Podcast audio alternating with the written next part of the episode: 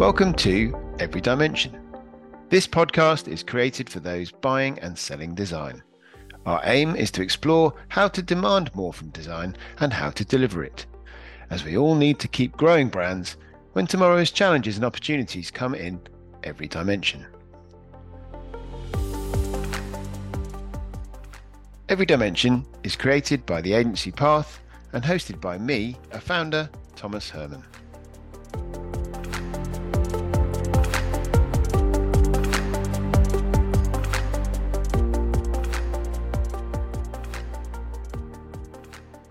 Welcome to another edition of Every Dimension Demand More from Design.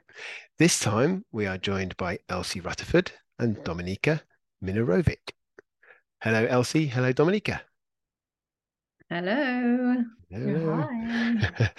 um, Elsie and Dominika are founders of BYBI Beauty, uh, which can be found at bybi.com. That's B Y B I.com. Um, and Elsie and Dominika also run a blog podcast in the community at cleanbeautyinsiders.com. And previously to that, they were in sales and media roles for some of the big tech giants. So, um, Elsie and Dominika, before we get into the questions, um, I've got some uh, sort of A A B style kind of either or kind of questions. Never done it with two guests before. Not sure how this is going to go, but perhaps we'll find out kind of uh, if great minds think alike or not. Um, but yeah, just just shout either I um for, for each of you, um, coffee or tea. Elsie. I'm gonna go tea. Cool. Dominika. Coffee for me. There you go. See, already opposites attracting. Elsie, cheese or chocolate? uh, chocolate. Nice. Dominika. Chocolate as well. Nice. Good one. Good one. Okay, beer or wine?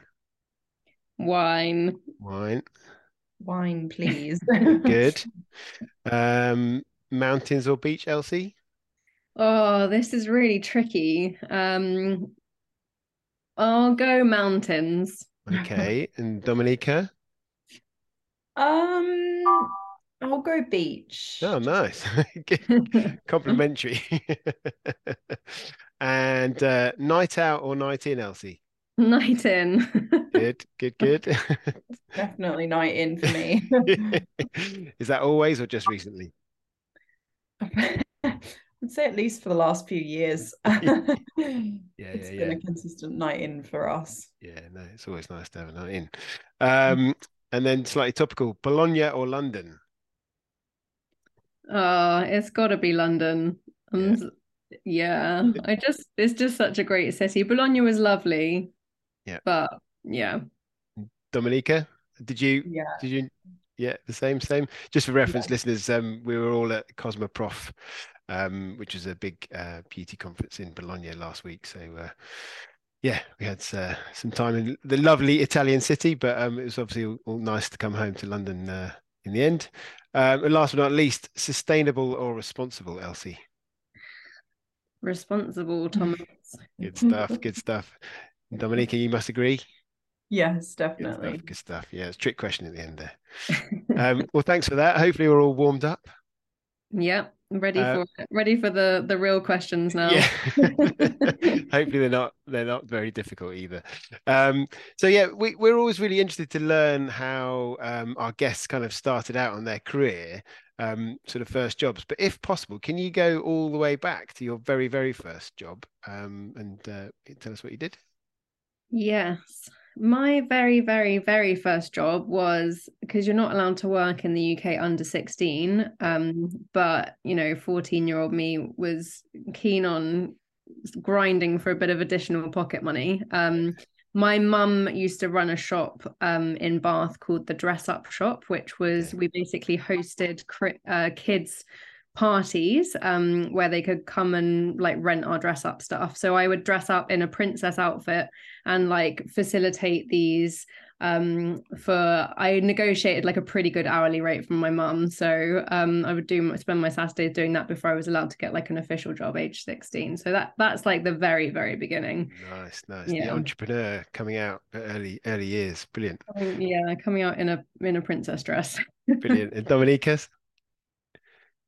I think my my earliest job was yeah, probably pre-uni when I worked in a bar in Paris, but I'd say my career really took off when I uh, took a job in a, a call center in Leeds um, while I was doing my undergrad, uh, selling credit checking software to small businesses, um, which I really excelled at. So it was definitely my strong pivot into sales at that point at the tender age of 18. Good stuff. Good stuff. You had a good phone uh, uh, patter, did you?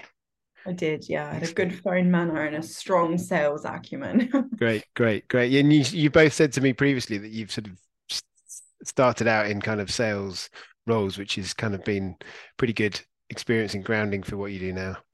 Yeah, I mean, you name it between us, we've sold it. Um, and they, it started, it started less glamorous, as Dominika said, mainly call center subscriptions. I was selling coffee machines at one point. Um, yeah. but we we sort of like gained points in credibility of the services that we were selling as we went through our career. Obviously, peaking at BYBI skincare products because yeah you yeah. can't get any more premium than that but absolutely yeah. and what do you think the skills are that you kind of pick up on the way i guess firstly is a tough skin isn't it you know having to deal with rejection and people not not wanting to talk to you that kind of stuff I don't know. I would say the hardest part of, um, particularly around BYBI, is yeah, obviously you get um, a lot of rejection, but I think just continuing to have passion in every pitch, um, regardless of who that pitch is to. Because as Elsie said, we pitch um, and sell to everyone in any kind of capacity at BYBI. But um, yeah, over the years, we have faced a lot of rejection, but also some amazing, amazing yeses. And ultimately, it's the yeses that count so yeah good good moral and passion i would say is key to to pursuing that. Yeah absolutely. I mean i work in in sales and, and marketing for our agency and i think yeah it's the same isn't it? It's, it's a tough job but it's very rewarding when when you make that connection with someone that really wants your product or service and that's i think always the, the great payoff isn't it? Um great thanks for that. So um can you give us a, an idea of how you how you two met? You obviously started off in similar ways, and did you did you somehow meet at a fortuitous moment? And and um, yeah, how did that happen? We did, yeah. Um, so we actually met at work in a sales role. Um, so yeah, good context there. Um, we both joined the same company at the same time, and we were doing basically the same role, but on different patches of clients. Yep. Um, so we were selling, uh, we were in media ad sales, selling um, pre-roll, which is the video that runs before that piece of video content that you want to watch. Mm-hmm. And at that time, it was non-skippable just highly intrusive the type of ad that will just really annoy you like you've got to sit and wait for it wait for those 30 seconds to end before yeah. um, your content starts yeah. um, but we were selling into big uk media agencies basically so some pretty big clients between us yeah. Um, and yeah we just hit it off straight away we were sort of like sat opposite each other um, and you know we quite quickly became the sort of office BFFs and we'd confide in each other and moan about the office with each other, but also, you know, quickly found kind of level footing on the types of interests that we had in common. And mm. um, yeah, that's that sort of like sparked the friendship and I guess more importantly, the kind of like dual respect of being colleagues and understanding each other's work ethics that then went on to be quite an important foundation to build a um, co-founder relationship on. Yeah, brilliant. And and so um, that's how you guys met. So how, how did that be, turn into a, a, business that you run together? What was the what was the moment you decided to to to start working together? And was it was it always going to be beauty, or could it have been something else? Yeah, I think it could have been anything in the kind of wellness space.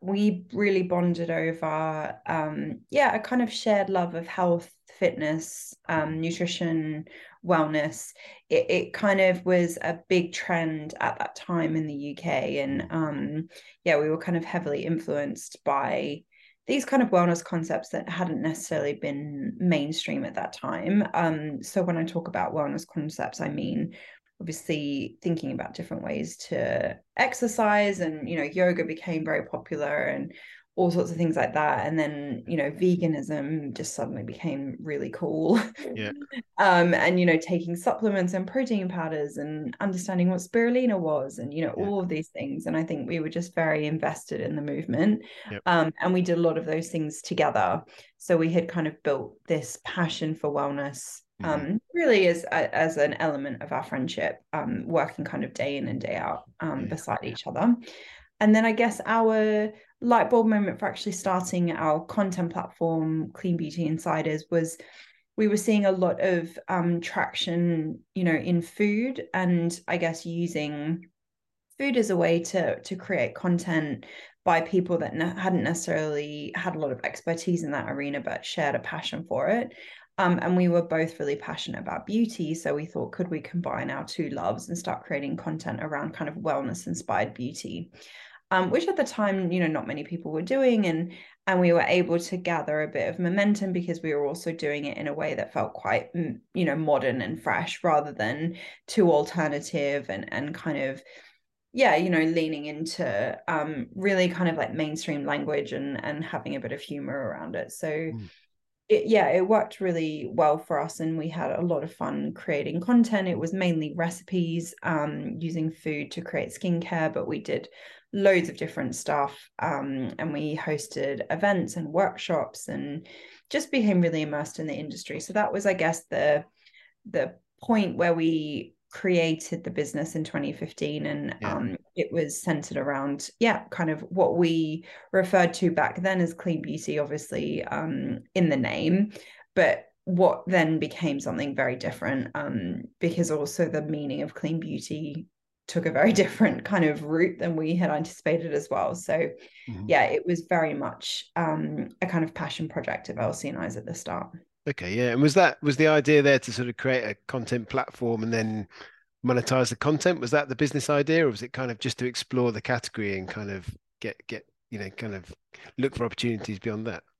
Yeah, I think there was definitely in the early stages, we were thinking, you know, could this be the revenue driver um, and the events as well? And actually, we were reminiscing about this the other day. We we kind of built up this um, sort of clean beauty mini expo, which um, was a sort of consumer facing thing in London. And um, this was all alongside our day jobs, by the way. We hadn't we hadn't quit our jobs at this point. I don't quite know how we had the energy, but um, and we somebody actually offered to buy that at one point so at one point that we really were thinking like oh okay is it events and content like mm. you know is it like rather than product but um and yeah similarly we were building up i guess we were kind of doing a, small level sort of in, what we would now call influencing you know brands were contacting us um they wanted to be on the podcast they wanted to us to like review their products and stuff so that was definitely like building up but i would say that um we both could just see such a clear gap for why we started BYBI. And we just kept coming back to the fact that a brand didn't currently exist. So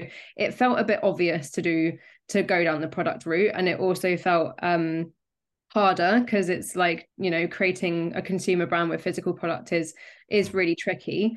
Um, but I think like we just felt really clear that there was a, a wide open gap for what we wanted to create and doing all of this stuff you know running events doing the having a, the book doing doing the content just basically gave us um, the confidence that there was an appetite for what, what we wanted to create because we were speaking to potential customers day in day out. You know we were meeting them in real life a lot of the time when we were running these events and we were just having conversations about beauty and natural beauty and you know what they thought about where the industry was and what brands they were using. And we were hearing live weekly that there weren't brands catering for everything that they wanted. You know, they were moving, they wanted to buy in a conscious way. They wanted ethics to be part of the brands they were buying into, but they wanted it to feel fresh and interesting and modern. They didn't want to compromise on the product performance. They still wanted to be able to go to, you know, Selfridges as much as a Holland and Barrett to pick it up. You know, they didn't want to be just pushed into to purchasing in the health food stores, you know. So I think like it just kept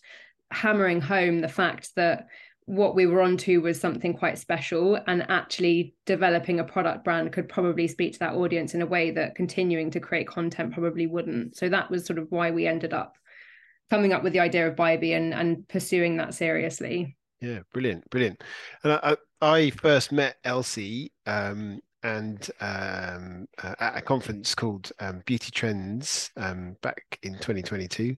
Um, to date check that. I also met um, our first podcast guest, which is Atoshi Atoshi George, who's on the first episode of Every Dimension, um, and that she's head of science um, at L'Oreal.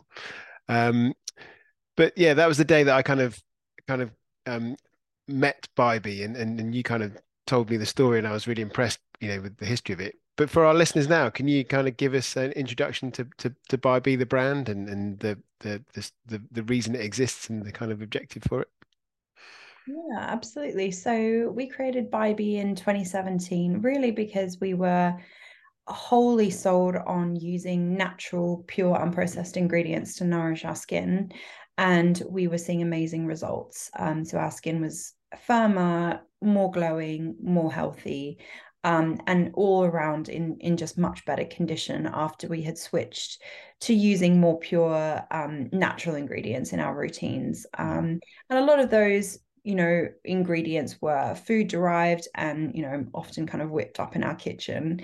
And it's definitely not um, necessarily the route that we wanted to follow but we thought can we kind of encapsulate this concept and make it more mainstream and kind of use that as the anchor for our formulations? Um, so we created BYBI yeah i guess really to bring you know efficacy from naturals into the mainstream market but what was really important to us is that it didn't feel too natural because our customer um, we still wanted them to feel like they were buying a mainstream skincare brand um, and for them not to have to compromise on where they bought it how they bought it or their experience of it.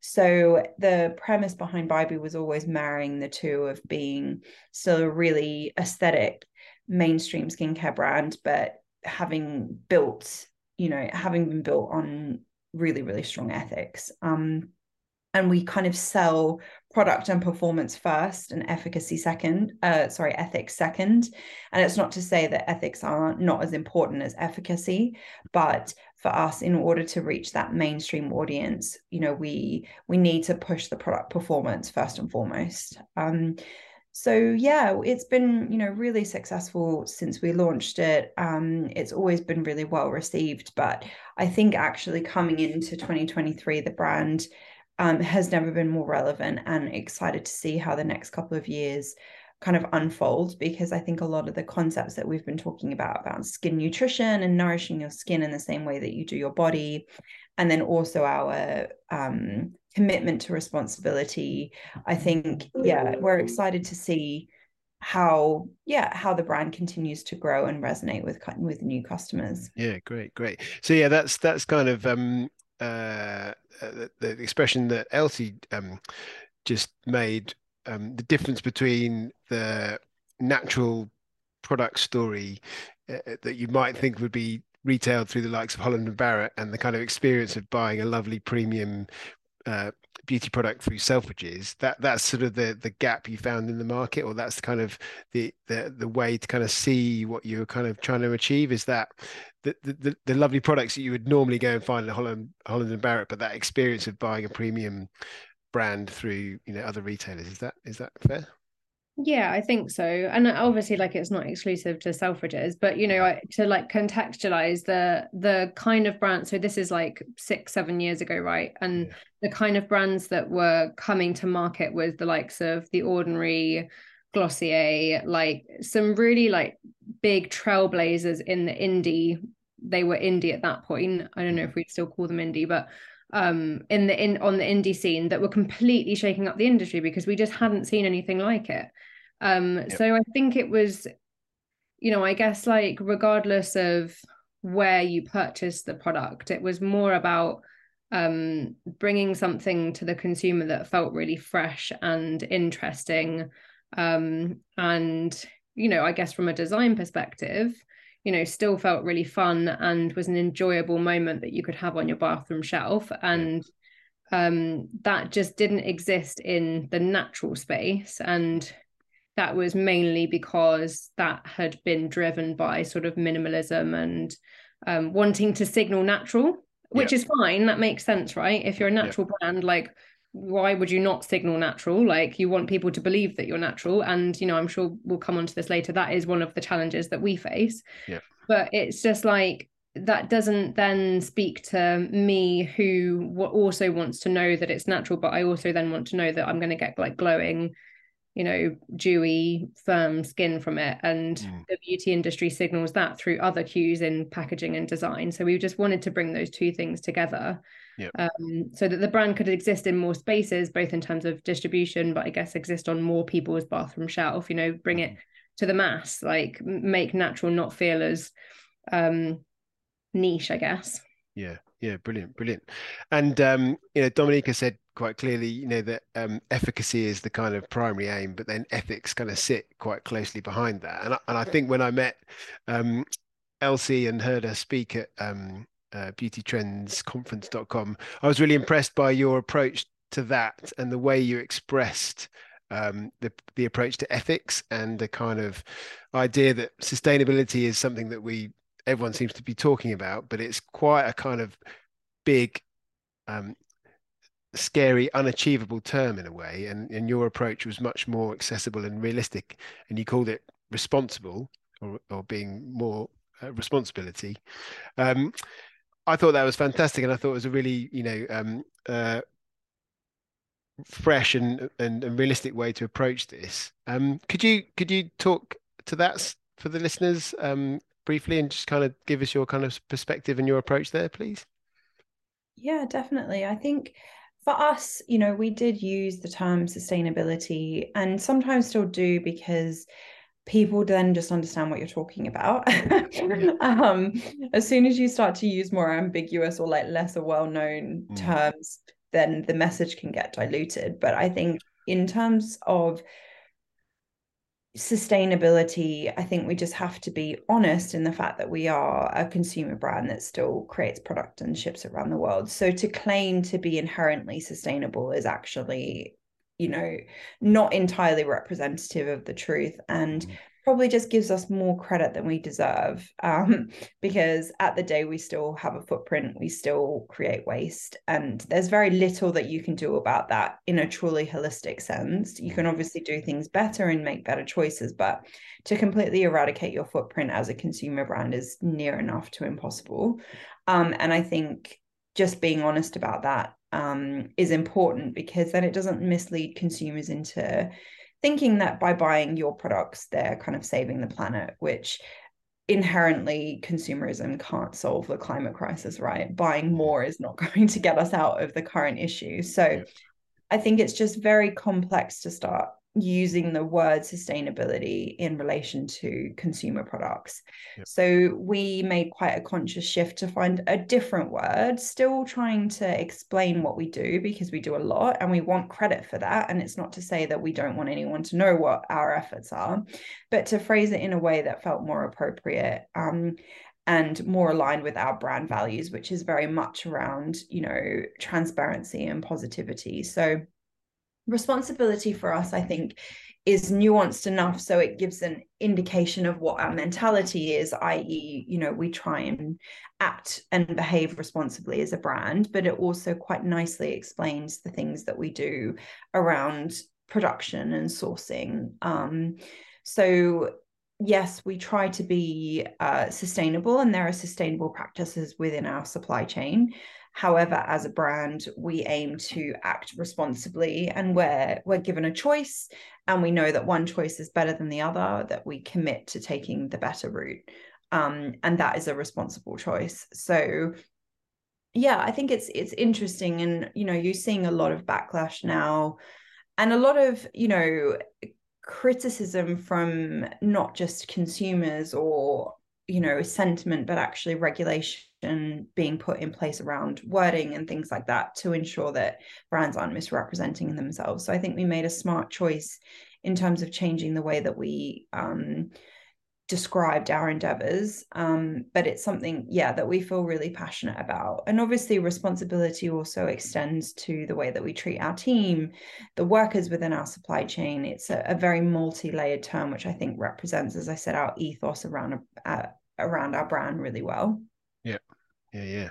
I agree. I think I think that's um, uh, um, that's the great thing about the term is it firstly feels like you've actually thought about sustainability actively rather than just um, you know greenwashing or, or, or kind of using the terms that everyone else uses and yeah it, it kind of um, it has all those layers which you said you know it, it, talks about the the product itself and the team. I think it's much easier to understand how to be responsible than it is how to be sustainable. Sustainable you know is is quite abstract to, to in many terms but being responsible is is kind of things you you, you feel um, intrinsically, um, and also it makes me as a as a as a potential customer, it makes me feel good that actually, oh yeah, you know, I'm trying to be sustainable. I, would love to, you know, attain that goal, but on my journey there is just to be a bit more responsible and just be a bit more conscious about that. And I think that really helped me as well. So that's a it's a great term. So um, yeah, thanks for introducing me to the, to that way of thinking. Um, so just just now we understand uh, uh um, um, what BYBI is and and um, and how it came about. Just also interested in your two roles within the within the business. It, do you do you have particularly um, defined roles, or, do you um, do you collaborate on things? How how does how do you run the business as a as a team? Yeah, I mean, it's interesting because, as we've said, we come from very, very similar backgrounds. So it's not like one of us was an investment banker and one of us was a marketing lead at L'Oreal. Like we we basically have the same career. um, so it it a lot of it in the early days, um, you know, I think we quite quickly recognized that it didn't make sense to double up on work and, you know, dividing and conquering was going to be absolutely necessary. Um, but a, lot of it in the early days was either um, based on what one of us might enjoy a little bit more, um, what one of us might feel like we're slightly better at, um, or just like what the other one wanted to do less. Like if somebody really didn't want to do something, then the other one would kind of pick it up. Um, and I guess as that's morphed, as we've kind of grown into our roles, it's um, broadly speaking, we sort of own kind of slightly separate areas of the business. Dominika is more kind of operational commercial and I'm more brand marketing. Um, but there's a huge amount of crossover there because those two things don't cover every aspect of the day-to-day running of a business. And as it stands right now, we don't have a managing director or a general manager or anybody below us, between us and our team who manage the day-to-day. So we are really managing the day-to-day and kind of in the weeds of things. Um, so we're both on pretty much all calls inter- like internally and externally um, even if one of us sits and doesn't say that much there can be something that one of us might have in terms of an idea um, that the other wouldn't have thought of or that hadn't been kind of mentioned on the call and then they can kind of bring that. So it's always worthwhile. I think it's we've never thought oh goodness i wish that we wish that we both didn't spend our time on that call today. Like we actually and i think that's really because we work very well together. And like we kind of you know in terms of the softer skills so not the stuff that we've learned throughout our career but in terms of like what comes innately to us and our personalities we're actually quite yin and yang and um, it kind of like fits together quite nicely. Um, so it's often just good having us both there because you get the kind of like whole picture and um, yeah everybody's point of view which um, so far has has worked really well. Um, and things like this you know we always prefer to do podcasts and we do a lot of public speaking. And yeah as you say you you saw me the only reason that Dominika wasn't there the day that you saw me was because she was really really sick. So that's like basically the only time that you'll ever see just one of us is because the other's been like struck down with something. Otherwise we're always like fighting to be like even if somebody's like sorry there's only one space on the panel we're like no no like it's definitely better with us both there. And it's because you know with a duo as well you just like you bounce off each other. Like there's just it's like it's just an energy that i think like one person can't necessarily bring to the table that people really connect with and you know has got us where we are now. So we just both feel much more comfortable and enjoy things much more if we're both kind of there and present. And that goes from you know the weekly team meeting all the way through to doing like big yeah kind of tv or like big kind of panel panel shows. It's um for us that's how we enjoy things and that's where we're best i think is together. yeah. Yeah, brilliant. And when when we think about any business, there's obviously a you know a customer and a kind of product or a service. Do you, do you feel like either one of you is kind of representing the product and representing the customer, or do you kind of um, do you do you, do you, do you uh, share that role? Yeah, that's interesting. I think I'd say, yeah, we very much share it. I think we both like live and breathe the brand and embody it. Um, and really, we created the brand as a self serving need of wanting, not being able to find really what we were looking for. Um, so yeah, I, I'd say the the brand and us individually are quite intrinsically linked. Um, so yeah, I would say both of us. Yeah, yeah. Do you do you feel like you are the customer? Do you feel like you are kind of um, you know, your consumer is people like you? Yes. Yeah, yeah, yeah. when we describe our customer, who we've done quite a lot of research on to know who that is, it's yeah it's it's almost like looking in the mirror sometimes. But in you know that sounds really obvious. Like why wouldn't you create a brand that's targeted at yourself? But quite a lot of people don't.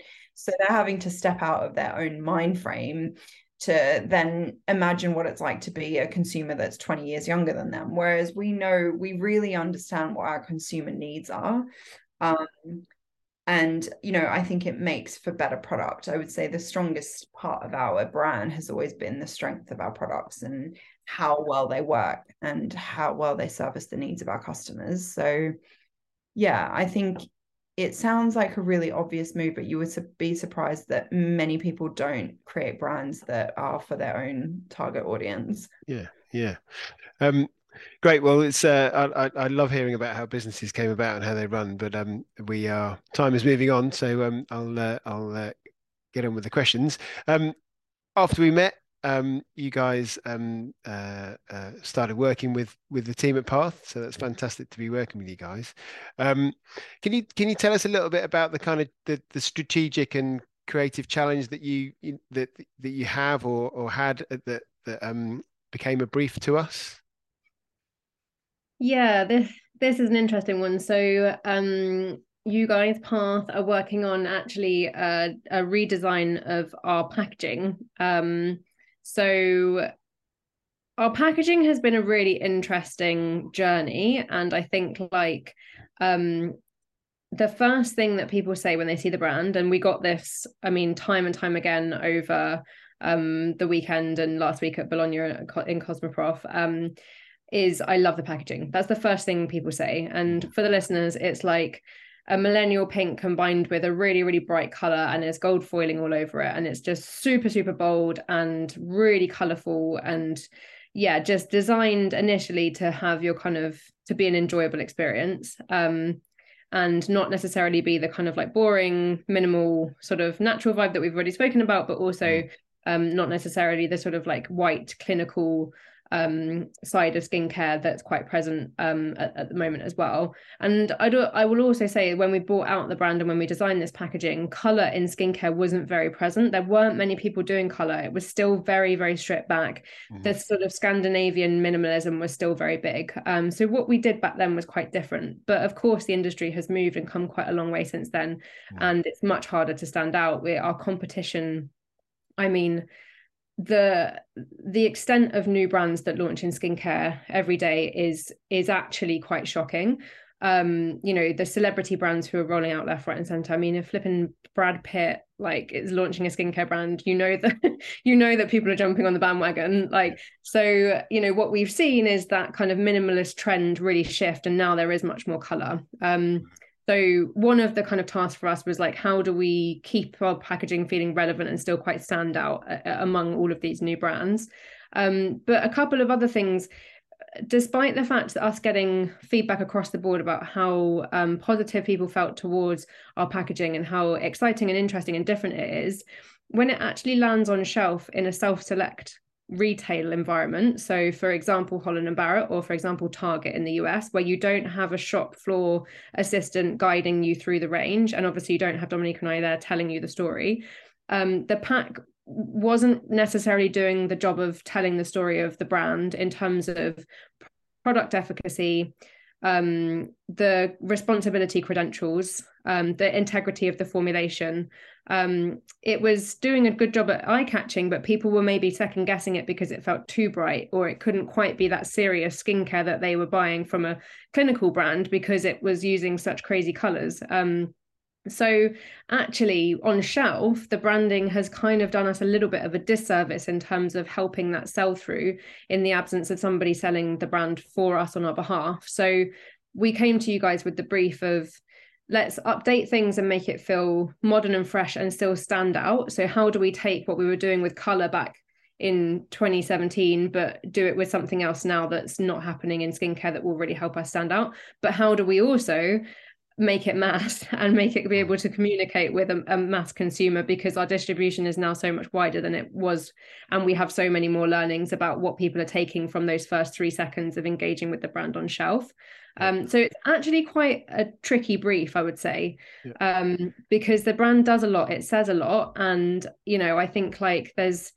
there's only so much space you have on pack and then you only have a certain amount of time with somebody who's connecting with your brand for the first time. So yeah the, the task was sort of do a better job of explaining the brand on shelf um, and update the look and feel so that it feels more elevated probably more premium a little bit more grown up. So a lot of people think that we're a gen z brand and we're actually not. Where our target audience is millennial and those are the people that are buying the product. Um, and uh, talk to our environmental credentials all in one all on the front of one one piece of packaging. So yeah, yeah that's yeah. the brief that you guys have currently got yeah and we are working on it so um, hopefully yeah. uh, um, listeners will will get to see the results of that in the in the near future but yeah i think it's it's always a big challenge when when we when we look at packaging and and packaging versus branding because you kind of need branding that kind of stands out and is memorable and and gets people's attention but you need packaging that has the right semantics to kind of lead people through what the product is and give them reassurance and certainly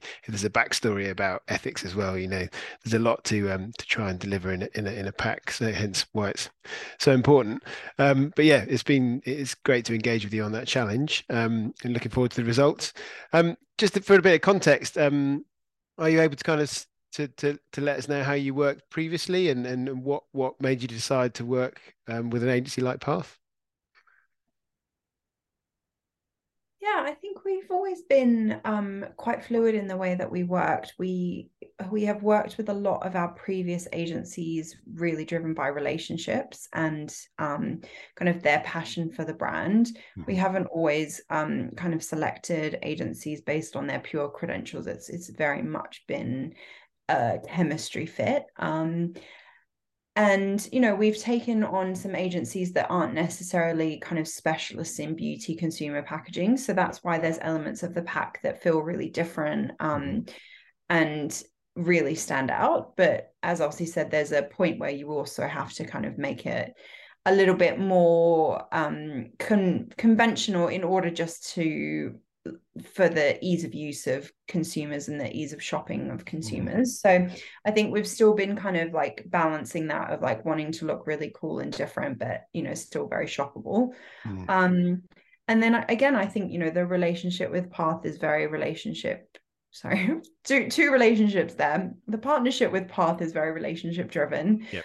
um and there's a great chemistry fit with the team and i think they really get what we're trying to achieve yep. you know branding is a very iterative subjective process um and it requires patience from both sides because it's you know it's really difficult to kind of get right on the first go and it is it tends to be a a real kind of immersive process for the branding agency to get in our heads and also um, for us to be able to clearly articulate what we're trying to achieve. Um, it's not that easy to kind of just put pen to paper and have like a very clear outcome. So I think that's why the relationship and communication is so so key with any agency. Yeah. But I think you know the work that Path has done has been so impressive in in that you know solidifying ourselves as a really mainstream consumer brand um, and that's what what that is the goal of this round of packaging. So it felt like a really good fit. Yeah brilliant. Thanks for that. Um well unfortunately time is ticking and uh, we have so many more questions to get to, to get through but um uh and and with with two of you answering it's it's fantastic. I think what i'll do is is i'll um i'll uh, group our next question um together all as one which is really about kind of um as an agency path you know we as you know we we help design um, brands sort of through experience and expression um, but what we're also interested in is is the kind of challenges and opportunities that drive you know the briefs that are behind um, what we do. Um, so I'm interested in kind of a, a kind of thought, perhaps, on, on, what might be the, the big kind of challenges or, or big opportunities for your brand um, and or or, or, or industry. Um, but ultimately, what we're trying to drive out of this conversation is the kind of big wish, the kind of big demand. You know, and almost if you could, if you could wish for anything, anything is possible. Demand more from design. You know, what what would that wish be? Um, and how could um, sort of designers deliver that? So I know that's that's a lot to ask, but maybe from either of you, maybe a challenge, an opportunity, or, or maybe what that big wish might be. I mean, to be honest, kind of nods to what I have already said about our challenge.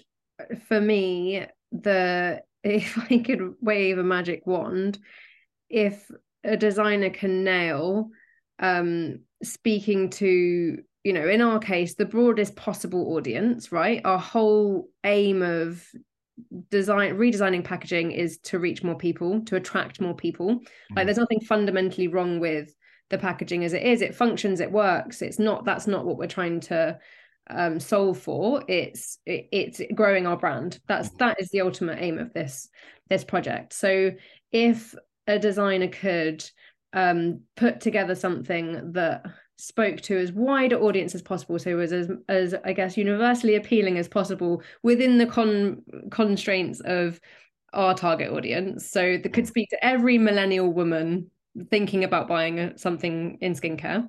Yep. uh, but that could deliver something that they'd never seen before.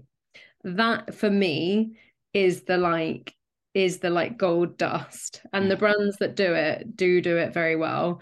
Um but it's still i guess it has to have a, a degree of familiar familiar familiarity familiar, familiar familiarity. God that word. It's hard to say. Familiarity. Yeah familiarity. um for people to connect with it right? So this is where it gets nuanced. It's like if it looks too different then people won't think it's skincare or it's too it's too much of a leap. So it needs to cue everything that it needs to cue visually but if what I think is just so important is delivering a design that feels fresh and not seen before because that that goes leaps and bounds in terms of being able to stand out in as I've said what is like such a cluttered environment for us um in terms of our peers and new brands coming to market. So I think that is the like that's definitely like our key problem and what what path are kind of working on at the moment. Yeah yeah. Dominika would you agree with that? Anything to add Yes, I agree wholeheartedly. Fantastic. Couldn't have said it better myself. yeah, brilliant. Well, that's, that's that's great for our uh, great for our timing, and I think that's um you know that's that's a key to you know to you know one of the challenges we face in certainly in innovation is that familiarity exactly as you said you know that people understand what it is and they they feel safe and they can recognize it but that kind of intrigue and and and and um uh, newness and novelty that allows people to kind of get excited about something. So yeah, so exactly that's um, a, a, challenge that we uh, we're we're hopefully able to deliver, but it's um, good something good good for designers to think about it like that.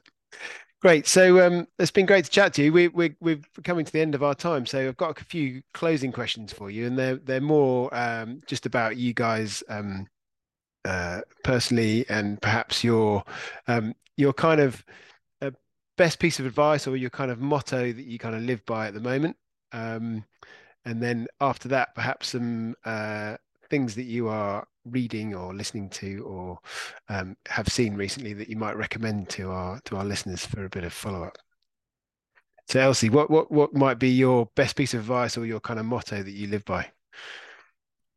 Um i think like probably um my motto is kind of like changed to be honest. Like they because there's always a new drama for us as as founders. Um i think probably the the couple at the moment that like really resonate um we came up with this like last year and we were quite proud of this one.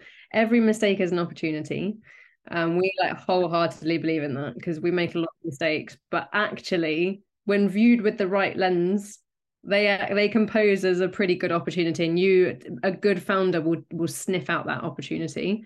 Um and then like sleep on it it won't feel as dramatic in the morning. Like that that, that also just like we you get used to fighting so many fires as a founder and and i think um yeah, just like honestly things won't be like aren't as bad as they appear when they first when they first crop up. And again a good founder will learn that quite quickly and deal with and it helps you to deal with things in like a calm and measured manner.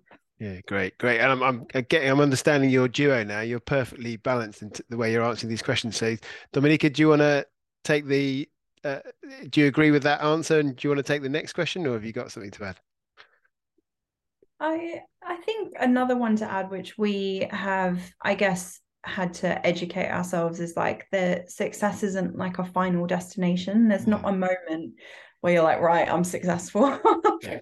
it's kind of a, a unfolding to a point where suddenly you know there have certain been certain things that have been successful and yeah i don't think reaching for this kind of eh, holy grail of like success is necessarily the right way to run a business. Mm. Um, so yeah, because the goalposts also keep changing, right? So you might two two years ago, success for us might have been something, and then you have to kind of pivot, adjust, and then. But you know, we probably hit that milestone, but by the time we got there, the the goalposts had moved further. So I think, yeah, not looking as success as an end destination as, yeah. but more of as part of the journey. I would say yeah, is absolutely we've definitely learned along the way along the way. Yeah absolutely. That i think you've yeah you've encapsulated those those things that founders really need to to have is that you know resilience and ability to flex and yeah take on everything all the all the inputs and kind of uh, work you have to do are opportunities and but there's lots of stress so you need to have w- ways to deal with that and and and like you say you know there's always a, a another another kind of destination to um to to to aim for on the on the success journey. So great. Um, so yeah, last but not least, um, obviously we'll all check out beautyinsiders.com, cleanbeautyinsiders.com, sorry, as a as a further reading and listening. Is there is there anything else you'd um you guys are listening to or enjoying at the moment that you uh, would recommend?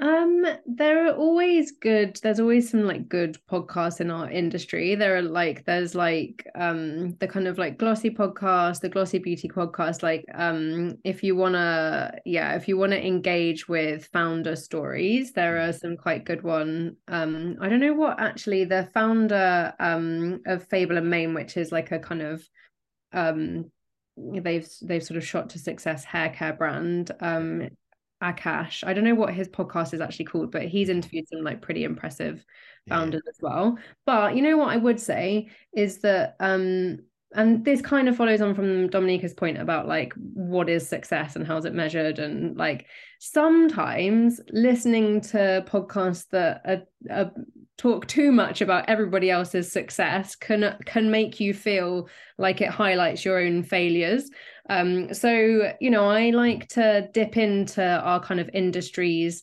um, founder content um, as and when I need a bit of motivation. I want to listen to like a little bit of a founder story. Like I just, mm. yeah, want to hear a little bit, a bit of a journey. But I think sometimes like getting too stuck into it can make you quite like inwardly facing about your own industry and comparing yourself to people's milestones that are probably like wildly different when contextualized to your own. Um, so sometimes I think like diving too far into those types of podcasts can actually be like not that healthy. Um, so everything in moderation. Yeah, absolutely, absolutely. Dominika, are you, are you listening to stuff outside of the industry as well, or what? What? What do you What do you do for a break? Yeah, I'm really, I really sometimes try to listen to stuff outside of the industry, um, just to kind of give myself a bit of a mental break. Sometimes when you listen to too many business podcasts, they also tend to be quite repetitive as well. Yep. I mean, definitely all the ones that Elsie called out, but I think just, you know, also just taking a step back and um, put, you know, testing your mind in other ways is also so really important. So like just with all the kind of financial ongoings these days i'm spending a lot of time reading and trying to understand the like macro financial climates again you know obviously relative to us but not on a day-to-day basis but mm. kind of just taking my my head out of the day-to-day kind of running about business and um and also just taking a bit of downtime so when i'm doing some podcasting sometimes it's just you know nice docu series and things like that so yeah yeah yeah but yeah i'd say from a business perspective Elsie kind of covered covered them Yeah, great, great.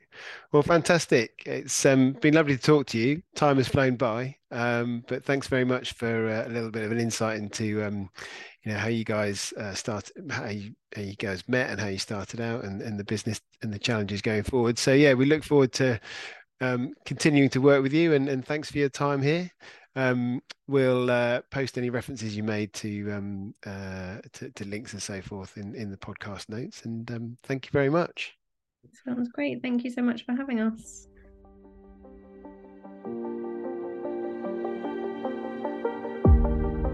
You have been listening to Every Dimension, brought to you by Path.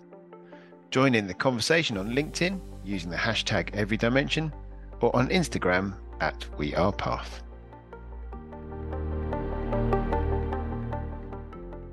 For more information on how we design brands better in every dimension, please visit wearepath.com forward slash every dimension. Here you'll find all our other podcasts and 20 years of experience helping brands diagnose opportunities and challenges, then designing identity, experience, and innovation to deliver on them.